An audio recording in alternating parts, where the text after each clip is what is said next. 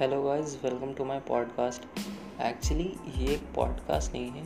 ये बस एक, ये पॉडकास्ट जो मैं स्टार्ट करने वाला हूँ. ये बस उसी का एक पार्ट है. लाइक छोटा सा इंट्रो और टीज़र टाइप का है. और जो मैं पॉडकास्ट किस टॉपिक पे बनाऊँगा, वो बेसिकली कोई ऐसी ज्ञान की बातें नहीं है. बस मेरे लाइफ का जितना भी मैंने एक्सप्लोर किया है जितना मैंने सीखा है एक्सपीरियंस किया है, उसी के बेस पे ये मेरा पहला पॉडकास्ट रहेगा, जो मैं स्टार्ट करने जा रहा हूँ।